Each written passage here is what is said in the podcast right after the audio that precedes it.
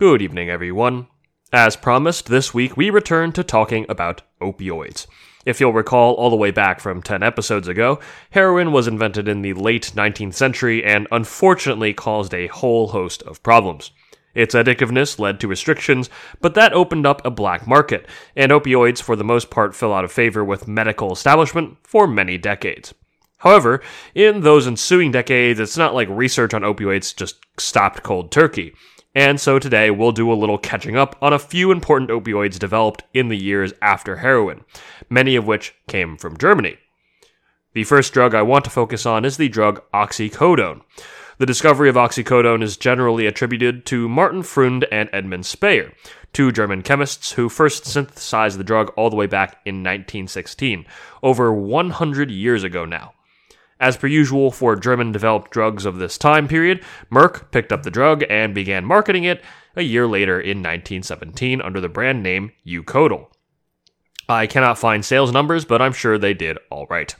As often happened with opioid drugs, the drug became known as a miracle drug for a little while, especially in the 1930s in Europe, and it crossed the pond in 1939 to the United States. Shortly after that, though, World War II broke out, and oxycodone was the drug of choice for the German military for treating pain.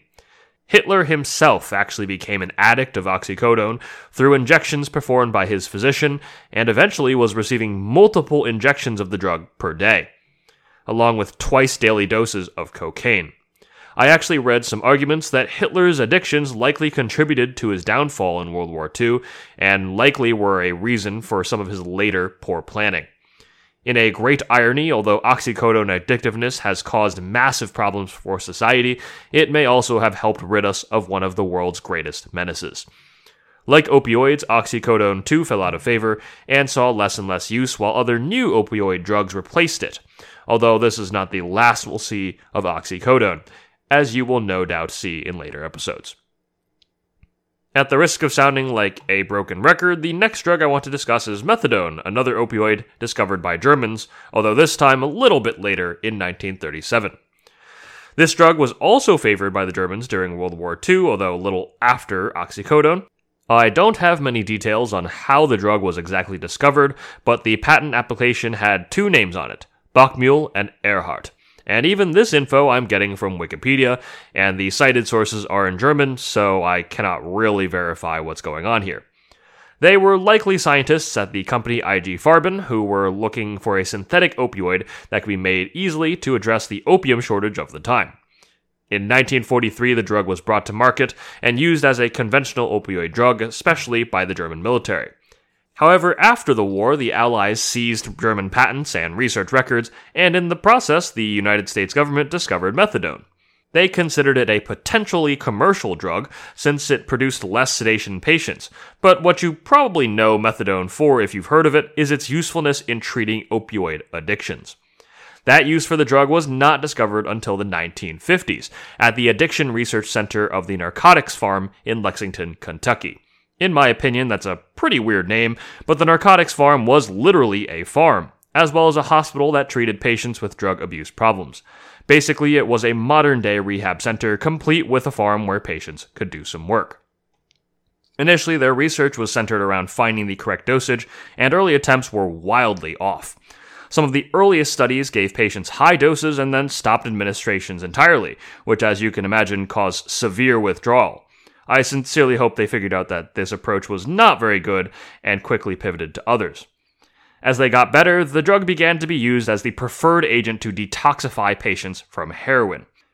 In 1964, Vincent Dole, Mary Jean Kreek, and Mary Nyswander developed the use of methadone as a maintenance drug, which is a drug that is used for a long period of time to treat long term conditions, in this case being opioid addiction. Dole, Kreek, and Nyswander were all working together at Rockefeller University, all trying to find maintenance agents for treating opioid addiction. After interviewing hundreds of heroin users, they hypothesized that addiction was a metabolic disorder, where the brains of these patients were physically being altered and therefore treatment without medication would be difficult. They cycled through a number of drugs before eventually trying methadone and immediately noticed a difference in their patients for the better, who were more active and in a better mood. And while they developed the idea, others spread it, including Jerry Jaffe, Frances Gearing, and Joyce Lowinson. The idea here essentially was that by using methadone, opioid addicts could hold off their addiction and slowly wean themselves off the drug without experiencing full blown withdrawal. Heroin can often induce a euphoric high, which feeds into addiction, and while methadone prevents withdrawal, it does not provide those same highs. With continued research, it was established that methadone was useful in the treatment of addiction, and all this culminated in the FDA approving methadone for treatment of addiction in 1973. Despite these successes, the drug was pretty controversial. Drug addiction to this day carries many stigmas, and back then was no different. And treating drug addiction with another opioid seemed to many to be a band aid on a gaping wound. Especially fringe viewpoints, such as those of some Black Panther Party members, was that methadone treatment was a conspiracy to keep poor black people addicted to opioids forever. To this day, though, methadone is still being used to treat withdrawal and addiction. In a bit of irony, an opioid is one of our current best treatments for opioid addiction. One last drug for us to quickly cover in today's episode that will become more relevant in the future ones. Let's talk about fentanyl. Fentanyl was actually not discovered in Germany, but not too far away, so I figured it can stay in the episode. It was discovered in Belgium by Paul Janssen at the Janssen Company. Through the 1950s, Janssen was searching for analgesics that were faster and more potent than existing drugs of the time, and through the classic approach of a whole crapload of trial and error, eventually found the chemical fentanyl in 1960. Fentanyl is roughly 100 to 200 times more potent than morphine and was the fastest acting opioid in the world at the time. It has some very good clinical uses to this day, especially as a surgical analgesic, because of its lack of effects on the cardiovascular system, its short duration of effect, its quick onset of that effect, and it's really cheap to produce. All of these make fentanyl an ideal drug for surgical prevention of pain. But if you stop and think, you'll also notice that all these traits make it a terribly excellent fit as a recreational black market drug, at least from the perspective of dealers and by 1979, there were confirmed reports of illegal laboratories manufacturing and selling the drug on the black market.